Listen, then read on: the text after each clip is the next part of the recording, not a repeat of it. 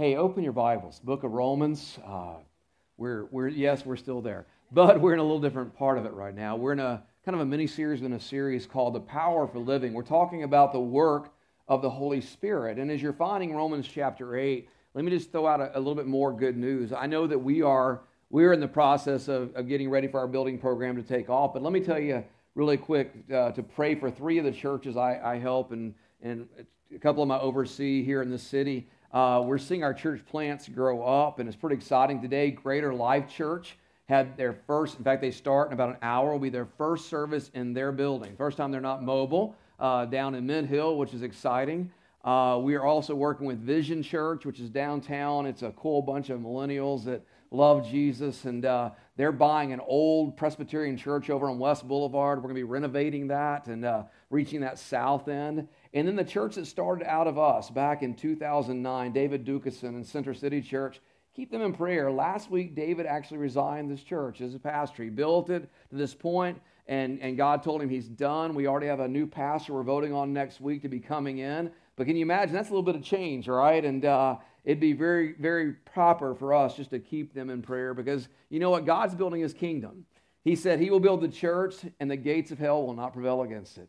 And I believe that. And I believe that for us, but I, I am for every church in the city that preaches Jesus Christ. Amen? We are, we are not competitors, we are co laborers. And you know what? God gets all the glory, and that, that's our biggest concern. So just keep them in prayer if you would this week. I'll give you some updates next week. Well, Romans chapter 8. I, I don't know about you, but this this whole series in the book of Romans has been life changing for me. And, and you say, well, Mike, how do you get life change? You've been preaching this a long time. Can I tell you, the Word of God never gets old. It is living, it is active, it has the ability to shape and change our lives. And when it stops changing our lives, can I tell you something? Something's wrong in our spirit. Something's wrong in our walk with God when the Word of God stops shaping us. And the more I dig into this, the more I see God's grace working, the more I just want to, to tell you more about it because he is the answer to everything we need. And today, we are talking about a very specific part of what God does in us, and that is the power He puts in us by the Holy Spirit to live as overcomers, overcoming sin in our lives. So I want you to open your heart to that and, and be ready for God to speak to you. Because we look at Romans chapter 8, and we have to read Romans 8 1. Probably one of the most famous, but also most beautiful verses in Scripture. It says, Therefore, there is now no condemnation for those who are in Christ Jesus. I, want to point out something very quickly as we enter in this morning. And if you're on YouVersion, you can follow our notes. But very quickly, I want you to see this. That word no in this verse does not mean less. And yet, there are a lot of believers that live as if God is like sort of taking it easy on them, or God has sort of helped them, but yet He says there is no condemnation to those who are in Christ Jesus. And yet, so many struggle because of guilt they feel over the, over the obvious nature of sin still challenging them. And this morning, I want to share with you out of God's Word how the Holy Spirit works in us, that, that we are overcomers and we're not bound anymore by sin, but we can literally destroy it in the name of Jesus according to God's Word. You see, our focus up till now has been on what God did to provide salvation for us. And wow, what, a, what an amazing story of God's grace from beginning to end. He gave us faith. He, he brought us to that point where we could open our lives to Him. He, he justified us. He, he put His righteousness on our account. And He leads us now into this marvelous gift where He put the Holy Spirit in each of our lives. In fact, last week we began by talking about what the Holy Spirit does. And there's some really cool things. The first thing is that He, he changes the way we think. You know, believers should think differently. Do you agree with that this morning? I mean, we, we should not be like the world. We're just all bound up in all the issues of the world. We're just angry all the time and all that. If the Holy Spirit's working in you, He changes how we see things. He changes how we think, how we process life. And it leads to an amazing change because when doing so, He produces life in us and peace. And I've never met anyone that doesn't need a little more peace in their lives.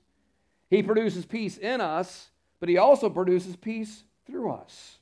Everywhere we go, we ought to be the the, the salesman of peace. We ought to be the evangelist of peace. We ought to walk in the door and the atmosphere changes. Why? Because we're carrying within us the Holy Spirit of our God. Because we are the temples of the Holy Spirit. He dwells in us. We shared last week that, that He does. He dwells in us. So we are, we are never alone. And somebody needs to hear that this morning. I don't know why. We were singing that song about, about Jesus a while ago, and I just felt that, that somebody needs to hear that. you're never alone. God is with you. When you're, when you're fighting fear and anxiety and worry and all that, remember it is not you that's fighting it, it's the Holy Spirit within you who is greater than you are in the flesh, and He will overcome. He is with us. And then we finally last week talked about how that He will resurrect us. That the same power that raised Christ from the dead dwells in us. Can I tell you something? When you stand in facing life, and you think something is too great, too difficult, too overwhelming, can I tell you, there is nothing that can stand in the way of a God who can raise his own son from the grave, and, and he has that same power now dwelling in you. So when you start worrying, like, I don't know, this might be too big, I don't know if God is really with me, then you have a small God. And I don't serve a small God. We serve an amazing God who is able.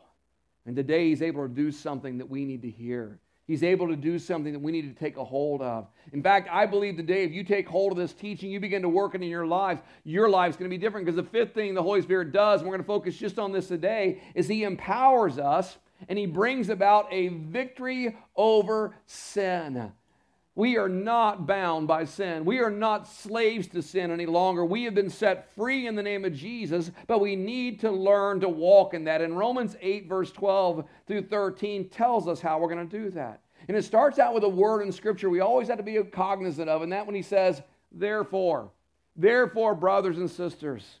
I remember back in the early days of learning how to read and study the Bible, they say if you ever see the word therefore, ask what is it there for. So we'll do that and that is this. Therefore, so looking back, he says, Look, look back. Therefore, we've been redeemed by Christ's righteousness. And someday we will be totally delivered from all evil, from all shame, from all guilt, from all effects of sin, from all pain in the body of resurrection. He says, Therefore, knowing that, brothers and sisters, we have an obligation. We, we owe something.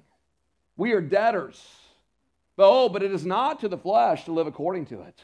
No, no. It, we, we have no debt to the flesh, to that worldly mindset, to that, to that understanding that this is all there is and we just got to go for it. We, we have no debt to that. He said, but, because if you live according to the flesh, you'll die. But if by the Spirit you put to death the misdeeds of the body, you will what? You will live. Father, help us to get this this morning, God. Help us to take hold of it, God. Let your spirit just make it fresh and new in each of us today. And God, we celebrate today, God, what you're doing in the body of Christ. And we're thankful, Lord, of what's taking place around our city. But God, today, God, we want to give you thanks and praise for what you're doing in us, God. So, Lord, have your way. Holy Spirit, reign in us. God, give us ears to hear, give us hearts to respond. We pray this in Jesus' name. Amen. You know, many scholars say that these two verses are probably the most important verses in the Bible when it comes to the understanding of this marvelous word called sanctification. I know last week we spent a lot of time talking about justification, but today I want to focus on sanctification and what that, what that means in our lives as believers. In fact, let's just start with a definition because sanctification is the continuing change worked by God in us. What, what's the sign of a believer? We talked about this last week. A sign of a believer is not someone that can quote scripture and shows up at church and, and sing the songs. A sign of a believer is change. We, were, we are a new creation in Christ Jesus. God did not fall in love with a better version of you. He, he came to make you new. And when He made you new, all things change. So a, a, a sign of a believer is a changed life. He said, so He's continuing change worked by God in us, freeing us from sinful habits. I just can't help it, Pastor. It's just, you know, that's been the way my whole life. I just, it's in my family. Wait, wait, wait, wait. Did, did it say he frees us from sinful habits? So, so, so we're not literally bound in this, in this way. It's just going to always be that way till Jesus returns? Yes, according to God's word, we're going to see it today. He frees us from sinful habits and forms in us Christ like affections, dispositions, and virtues. we talk about becoming more like Christ, what does that even mean? You know, we, we use that word a lot. Oh, we're going to be Christ like. Are we going to start wearing our hair long and walking in a robe? I mean, no, it's, it means our, our outlook, our attitudes, our ver- things that we focus on, things that we bring to the table, things that we love, things that we hate, all come because Christ dwells in us. Go on. Not only does it do that, but it, it doesn't instantly eradicate sin. And we're going to talk about that. Nor does it merely restrain or repress sin, but sanctification produces real transformation. You know, there's a lot of misunderstanding in, in the body of Christ when it comes to, to sin or sinful habits. We, we have this mindset, and it's, it's, it's okay. We are people that believe in the miraculous. But so often we believe that, that God is just going to zap us, and it's like we wake up one day and, like, wow, I can't sin. That would be kind of cool, wouldn't it? But yet, sanctification, the work of the Holy Spirit, is not that God zaps us and we sin no more. Neither is it God just helping us repress sin. Just keep it under the surface, keep it under control, keep it under wraps. We know it's still there. No, no, it's, it's, it's, it's understanding that the aim of the Holy Spirit is not to wean us off of sin or to keep sin under control. It is literally to destroy sin in our lives and no longer let it have any power or influence in us. I've heard it said this way sanctification, the work of the Holy Spirit, does not make us sinless but it does make us sin less. And that's a good thing because sin is destructive. Sin is destroying. Sin is, sin is insidious. You see, we become more and more like Jesus when we allow the Holy Spirit to work in us. But we have to understand it back in Romans 8 12 through 13 is that, that we have a different mindset. We have, a, we have a different understanding of why. We, we have no obligation to the flesh. But man, do we have a gratitude toward our God? Do we have an understanding that He is good to us? Do we have an understanding He's done everything for us? And out of that, He leads us to a place that says, look, if you keep living by the flesh, if you keep that worldly mindset being the control of your life, it's going to lead to death, spiritual death in many, many ways. But when we turn our lives to Him, and if by the Holy Spirit we put to death the misdeeds of the body, then we experience the life you really want then you experience the life you really hope for. But that key phrase is simply this apart from the Spirit working in us, there's not victory. Apart from the Holy Spirit, there's just not victory. You see, a lot of us have this mindset when we come into Christ that is simply this He saves us, now everything else is up to us. And we got to make ourselves better. We got to transform ourselves. But can I tell you this morning, flesh cannot transform flesh. It just can't do it. Counseling can only take you so far. You need a transforming work of the Holy Spirit changing your life. We can reform the flesh, we just can't transform the flesh. We can make it nicer, we just can't make it holy. But the Holy Spirit is able to come and do that which we can't because He changes us in from the inside out. You see, all of us at some level have an egocentric nature. And, and we apply that to, to most of the things in our life, and we even apply to the spiritual things. We talk about how I received Christ and how I found God and how I had faith and how I, it, it's I, I, I. And, and here's the problem with egocentric uh, faith and salvation. If you're the one that saved you, then you're the one that's got to transform you. And I don't know about you, but we're up a creek if it's up to us. Because in our flesh nature, in that, in that sin nature that, that Christ died for, we died to sin, but sin didn't die to us. And what happens when we kind of take it over, we get caught up in that rules based righteousness that's fruitless. And let's just be honest, it's miserable. Because every day I got to be better.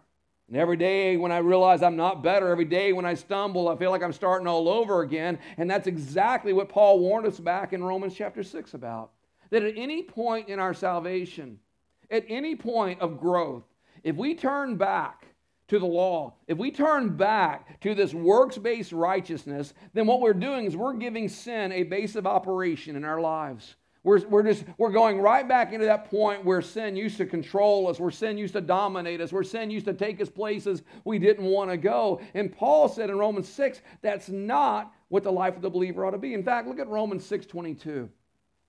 This is where we should be. But now that you've been set free from sin and become slaves of God, the benefit you reap leads to holiness, and the result is eternal life. Let's just break that down. We have been set free from sin. The moment you were saved, the moment your faith connected to the faith God has in us, can I tell you, right then the power of sin is broken over you. It's not in stages, it's not gradual, it's not eventually. No, the power of sin is broken right there. The old, the old man died. We were crucified with Christ. We no longer live, but the life we now live is we live in the flesh by the, by the Son of God who, who lives in us by the Holy Spirit. So we've been set free from sin and we become slaves. And again, Paul had to even back up and kind of explain that term. And in our culture, it's even hard to work through that verse. But, but in, that, in that mindset, Paul was saying we are bond servants We freely chose to serve God. We freely chose to come under His Lordship. And now our lives are lived in a way that says, God, we, we just want to serve you. God, we just want to bless you. God, we want to we want to be your hands and feet on earth, God. It's a motivation that changes. And when, when that happens, there's a benefit. We, we, we have holiness. There, there's something that sets us apart. God working in us, and it leads to eternal life. But the key to all of that is the power of the Holy Spirit in our lives. Now, I know when we talk about the Holy Spirit, for a lot of you, when we think about the power of the Holy Spirit, we're just thinking signs and wonders. You know, we're looking for miracles and prophecies and, and all those kind of things. And you know what? They are wonderful, but, but yet the Holy Spirit working in us is the power for life. That, that, that understanding that when we came to Christ, our, we have a part, yes, we, we believe, but our part of salvation, our part of transformation, compared to God's part, is minuscule. It's hardly even noticeable because it's in Him and through Him and to Him be, receives all the glory. Amen. It's not us doing great things, it's God doing work in us. But whenever we take over, and we ever, whenever we buy into, and, and I, I struggle with this. This is kind of, I'm not saying it was taught, but this is what Mike's brain received when I came to Christ. And that was, hey, you've been saved by God, now go live like it. Oh man, that is death dealing right there. Because what happens, we get into a battle where there's no victory, in a war where there's no peace. It never ends because you're never in yourself able to make yourself good enough. So Romans 8:12 says there's no obligation to that flesh. There's no obligation to try to make that work in your own strength. He says the only obligation we have is to serve God who puts his spirit in us, who will put to death the misdeeds of the body so that we may live. Now I, I, I like that understanding when he says put to death the misdeeds of the body. What are the misdeeds of the body? It's at any point that this being is used to, to pursue sin. It's, it's any point where this being, mind, body, soul, spirit, is, is doing things that are opposite of God's will. It's any point when we are thinking less of others than we ought to. It's, we can go on and on trying to define sin, but he's saying we got to put to death the misdeeds of the body. Can I tell you, the Christian shouldn't play with sin. We shouldn't play with sin. How, how close to the edge can I live, Pastor? Can I, can I be saved and still do that? Can I be saved and still think that?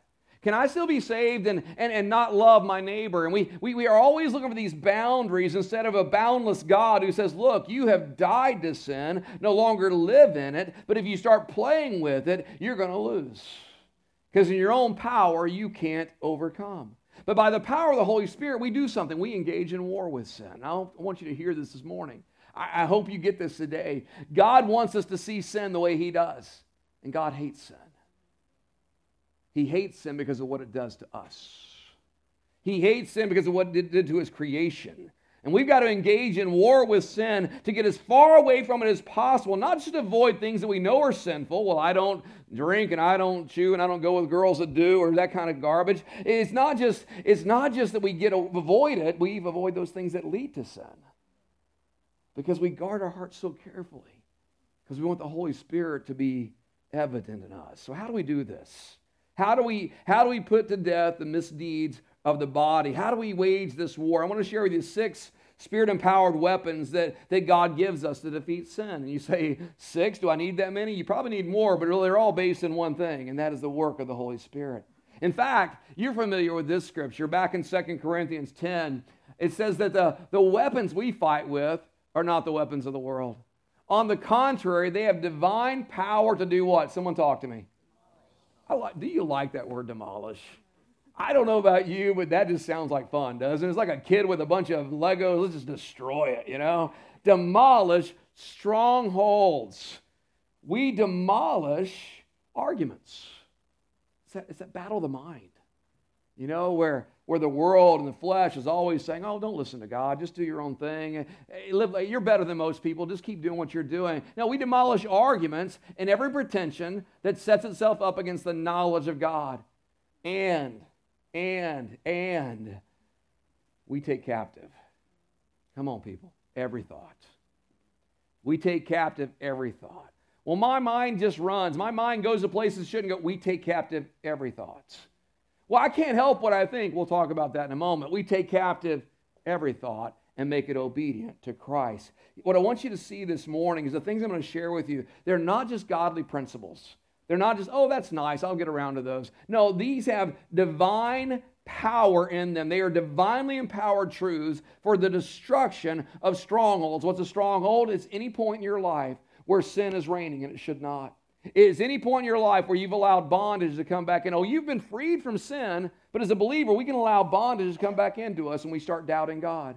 We start following the ways of the world and not living according to the Spirit. He says, so there is power to destroy these strongholds. And it begins with this, and always begins with this. Number one, the Holy Spirit in us helps us recognize the presence of sin in our flesh.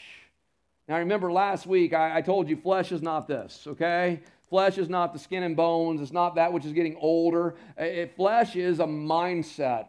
Flesh is an, is an understanding that it's all about me, it's for me, it's to me, it's through me, it's mine, mine, mine, mine, mine. And that is the, the, the fleshly nature we deal with. So, so the Holy Spirit reminds us or helps us recognize where, where sin reigns in that. In fact, in Romans 8.13 again, he said, For if you live according to the flesh, you're going to die.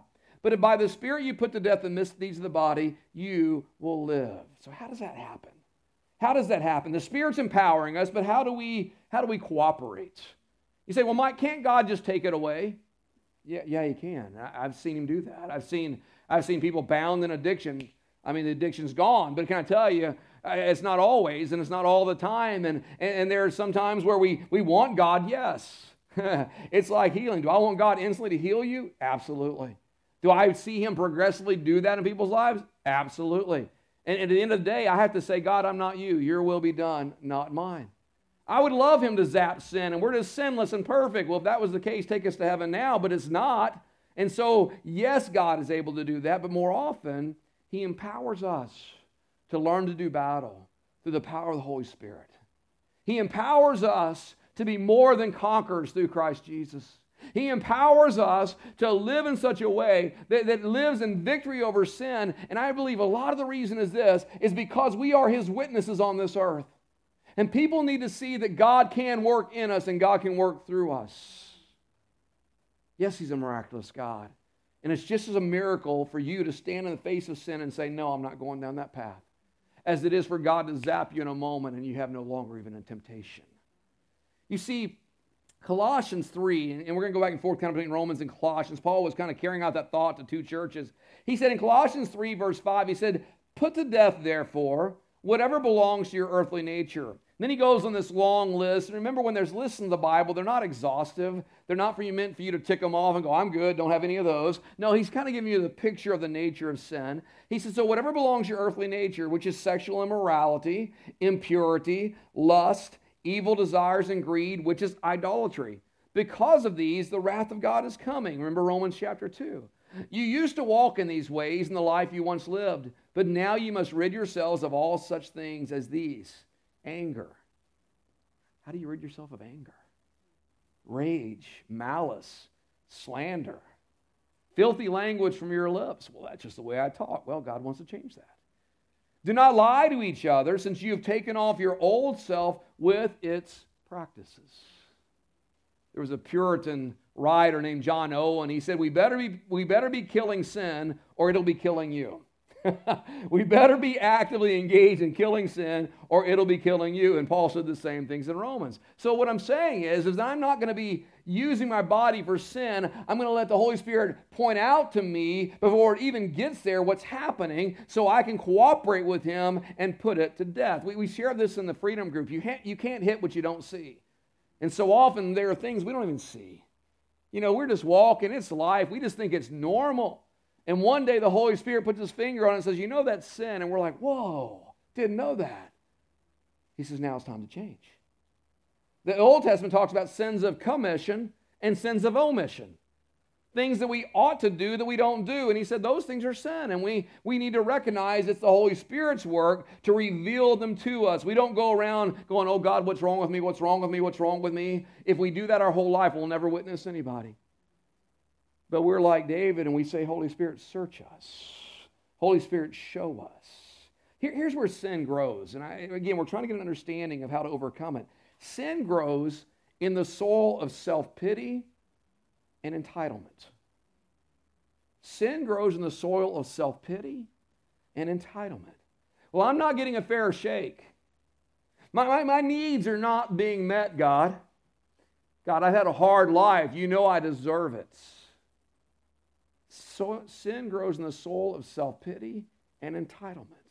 And Paul says we need to remind ourselves that we're not debtors to sin. We are, we're debtors to the grace of God. So we learn to, Paul, to pray like, the, like David did in Psalm 139, verse 22 and 23, where he said, Search me, O God, and know my heart. Test me and know my anxious thoughts. Point out anything in me that offends you and lead me along the path of everlasting life. Guys, it all starts right there. You can't overcome sin if you can't identify it.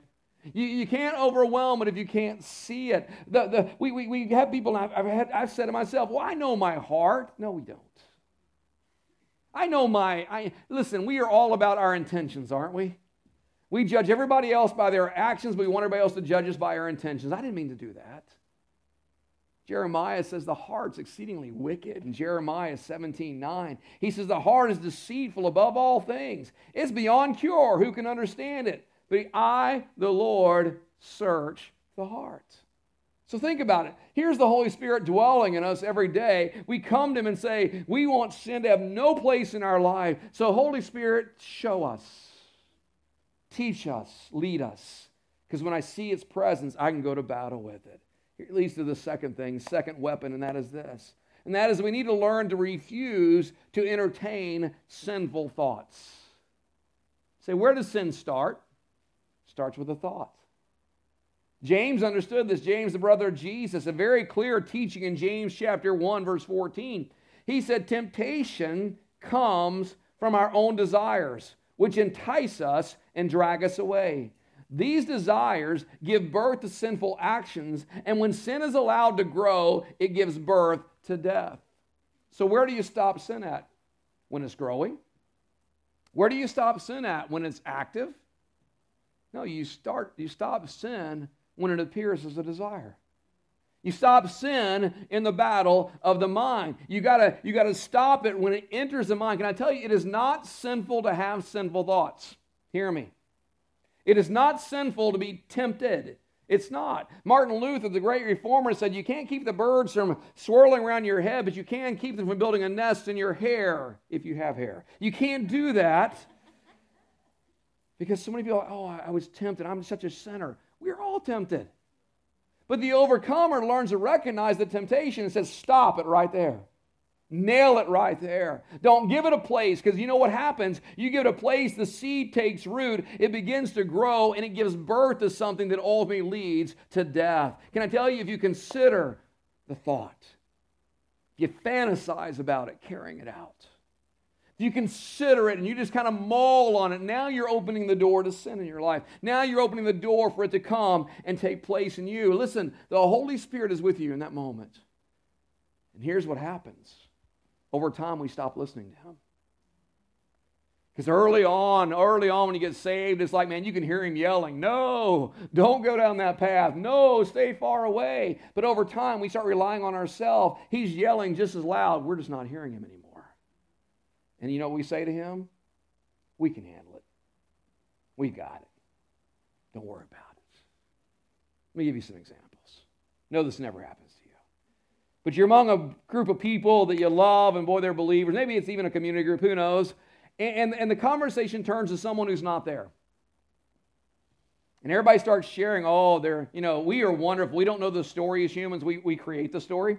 So uh, we start telling what we think's happening in their lives, and, and, you're sitting there and, and, and you know what's happening. It's turned from concern to gossip, and you've got a little morsel that's inside of you that you just know, man, if I share this, everybody knows something because I know something they don't know. And, and what happens is everything in our flesh says, share it. Share it because it makes us one of the crowd, it makes us feel better and all that. But in that moment, the Holy Spirit's saying, don't. Because the moment you do, you're a gossip. And you know that gossip is just as big a sin as murder, sexual immorality, anger. It's, it's just as big a sin. There's no little sins and big sins.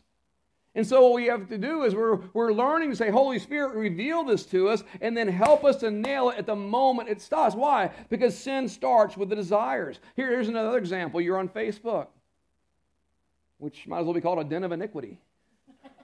the way it goes these days. Because it's just, I mean, think about it. I mean, as a pastor, there is no worse thing than, than for this to come into our lives. It's egocentric. I mean, it's all about us. We, we, are, we are driven by, by just, oh, we're just so upset that someone's life is better than ours because look what they posted. Because after all, we're never going to post the bad things in our lives. We're going to present this false image. Because after all, it's about image and it's about ego, but it's also about temptation. And can I tell you, I've seen it destroy more marriages than I care to. Sick of it. Because here's what happens sin's insidious. You're going through a rough time in your marriage. You should be in our marriage class, but you're not. And you're going through it, and there's struggles. You're kind of angry at each other, and you're just blowing off steam, killing time, and, and you're on there, and all of a sudden someone friends you. And oh, guess what? They're of the opposite sex. Or they were an old flame from high school or college or your past or whatever. And, and part of you is like, hmm, I shouldn't hit accept in this moment. That's the Holy Spirit part, by the way. But our flesh says, What could it hurt? It's going to be fun to catch up anyway. I bet she looks the same. Back click. Next thing you know, you're entering into conversation. Next thing you know, you're going through a discussion. Next thing you know, you're reliving these things in your mind. Next thing you know, you've allowed sin to place a root in your heart. And it doesn't matter whether you act on it or not, you're going down a land of fantasy. You're going down a land of what if. And can I tell you, sin is going to lead to death in that moment. And the Holy Spirit is screaming at the top of his lungs inside of you, stop. But you won't stop if you don't identify sin, and you won't stop if you don't hate sin. You see, if you don't stop there when the desire comes, you're playing with fire and you have very little chance to defeat it because fantasy is a powerful, powerful force. God's given us the equipment, God's given us the power to defeat it. You see, temptations come, but we got to recognize the temptation that leads to sin and death. And we've got to go beyond resisting it. We've got to go beyond asking God to remove it. We've got to get to a place where we ask God to make us and help us to hate it. Hate it. Why? Why do you hate sin? Because hate sin. Sin. Sin is what drove Adam and Eve out of paradise. And we're suffering the consequences now. Sin is what nailed Jesus to the cross for us and all the beating and all the things that came upon him. Sin nailed him there. Why? Because the sin had to be paid for, and we need to develop a holy hatred of sin in us and call it what it is, guys. Anger is sin, sensuality is sin, gossip is sin. I'm not going to go down the list today because then you're going to check it off and say, I'm good. Whatever your sin is, you've got to learn to hate it. Because if not, it dominates. See, I, I pray this God, give us the strength to call sin sin. It's not just wrong, it's evil. It's not just wrong, it's vile. It's not just wrong, it leads to death. Can I tell you, sin has a legacy in it, sin has a ripple effect in it. Whenever we give in to the desires and we go and we're just going to please the flesh and do what we do, can I tell you, it hurts others besides yourself. It always does. It always will. And here's the sad part you can't control it once it's out of the bag. You see, we, we get caught, much of our lives, we are caught in the backwash of other people's sins. I mean, think about a lot of things we go through in this life. We didn't do anything to deserve it. We didn't, we didn't ask for it. We didn't cause it. But because of other people's sins, we're affected by it. I don't know about you, but I get angry about that in a holy anger. that takes it back to God and says, God, we got to do something here.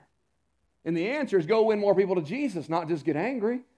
Because that's the only answer to our, our needs is that for more people to come to know Christ. I love what Martyn Lloyd-Jones said. He, he was a pastor in the early, early 50s, 60s, all the way up into the 70s. But I, I want you to read this. It's just so powerful. He says, if you merely repress a temptation, in other words, just tamp it down, or this first motion of sin within you, it will probably come up again still more strongly.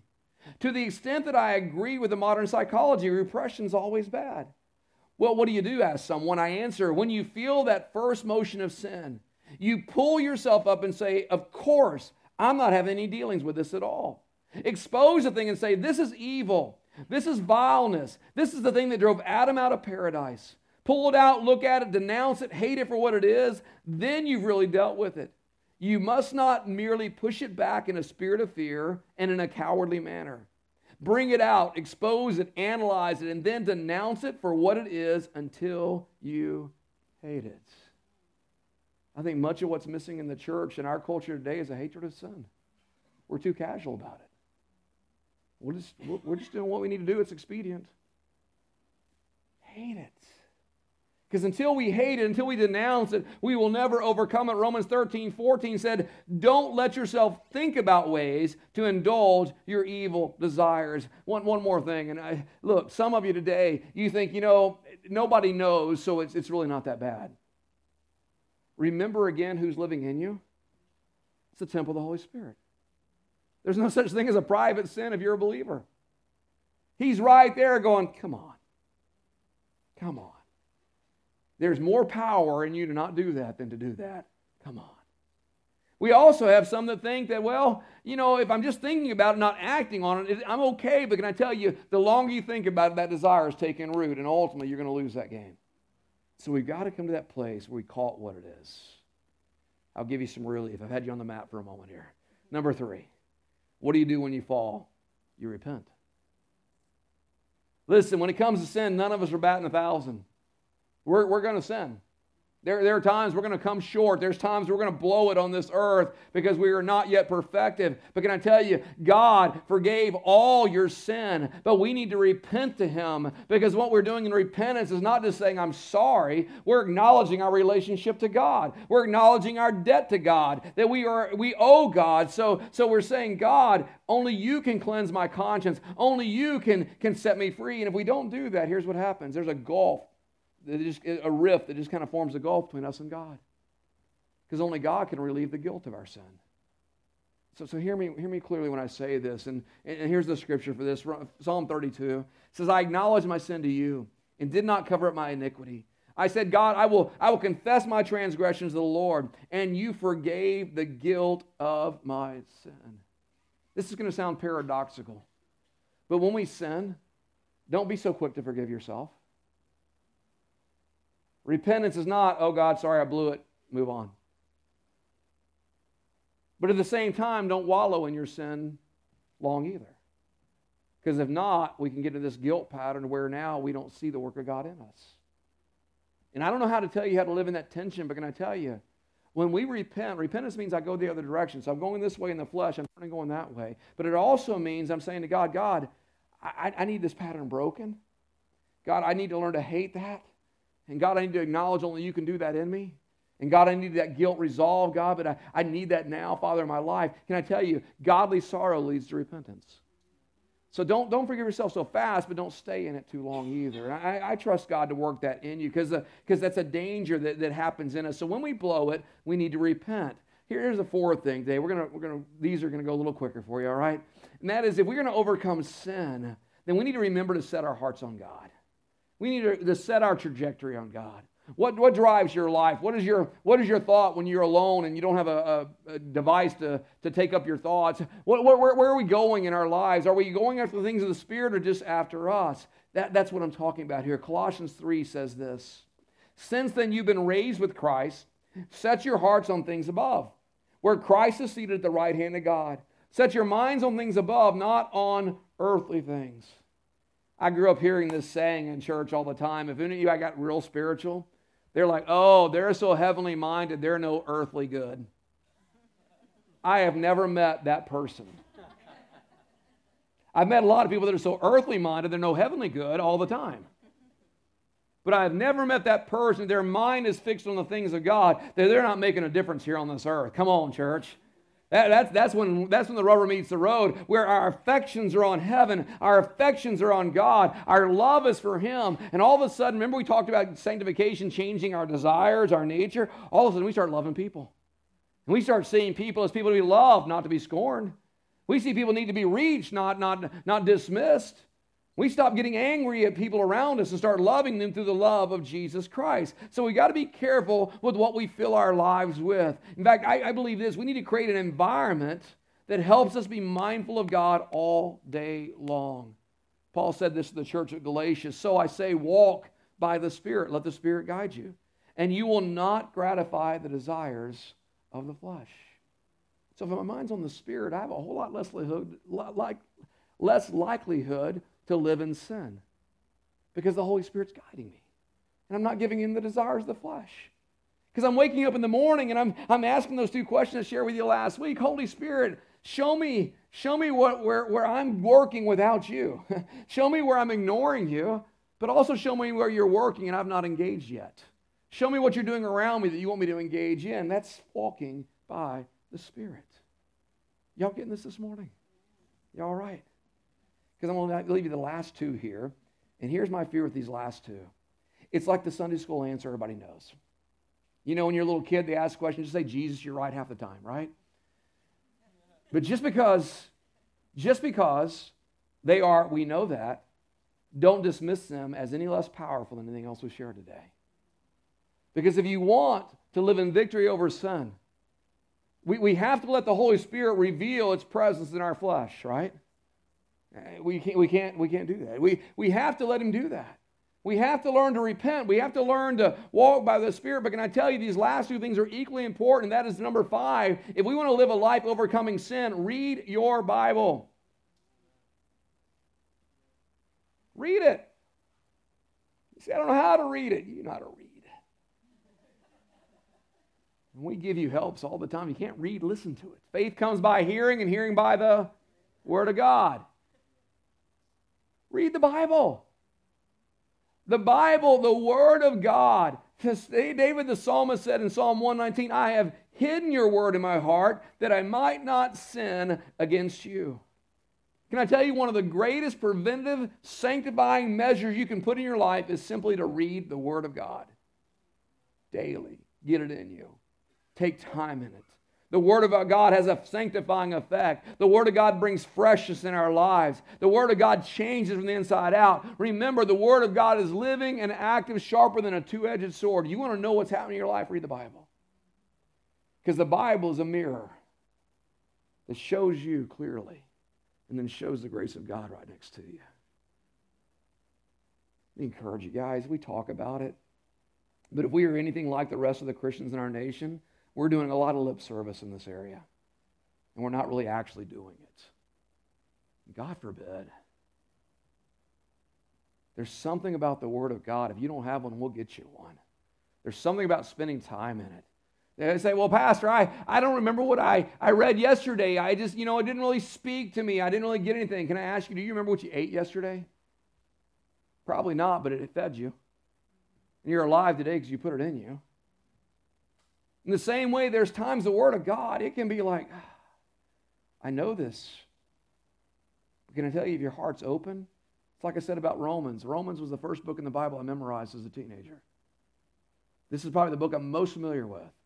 But going through this study again, it's like I've never seen it before in my life because the Holy Spirit's just speaking through it. So read the Word, let it get in you. And finally, this morning, we're going to close doing this. If we're going to overcome sin, we got to regularly talk to God. We got to learn to pray. Matthew 26, 41, Jesus said to his disciples, Watch and pray, so that you will not fall into temptation. The spirit is willing, but the body is what? It's weak. We all have the want to. We just got to learn to do it. We just got to learn to find that way to, to spend time in prayer together, to spend time alone in prayer, to make prayer our focus. But remember, prayer is not taking a moment and bowing your head like a little child and having this moment with God. Prayer is you're breathing in and breathing out all day long. I am in the presence of my Father and everything that's happening around me is important, and everything I'm facing is real. And God, today, as I'm walking to the door to this business meeting, God, go before me, prepare a path, Father. God, as I'm coming into this session where I'm talking to family, God, give me the words to say and the wisdom to shut up when you don't want me to say anything. When I'm coming into church saying, God, let me come in today and hear you. Let me come in today and bless somebody. See, prayer is not a session, prayer is a life. And that's why he says we need to learn to pray without ceasing. There's this mindfulness. Romans 8:13, but if by the Spirit you put to death the misdeeds of the body, you will live.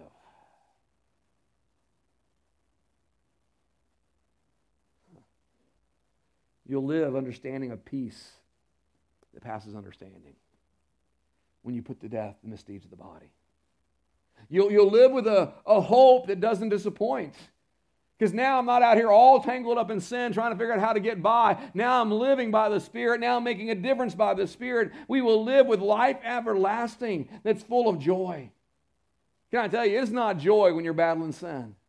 But it's joy to understand you are more than a conqueror through Christ Jesus. And no weapon formed against you will prosper because God has already made a way. You will live when you learn to live in satisfaction and you put down that ego that says, I am entitled to more than this. That's the curse of America. No, I, I lost entitlement when Jesus died on the cross for me.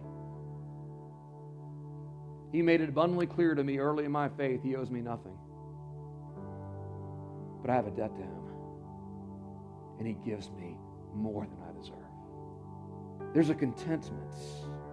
There's an abundance. There's a fruitfulness. There's a growth. There, there's a life where God begins to do more than we can ask or imagine to the praise of his glory. Why? Because we have submitted our lives to the Spirit and let Him work in us, not only to transform us, but to give us the power to overcome the sin that seeks to gain dominance when the Word says we've been crucified with Christ.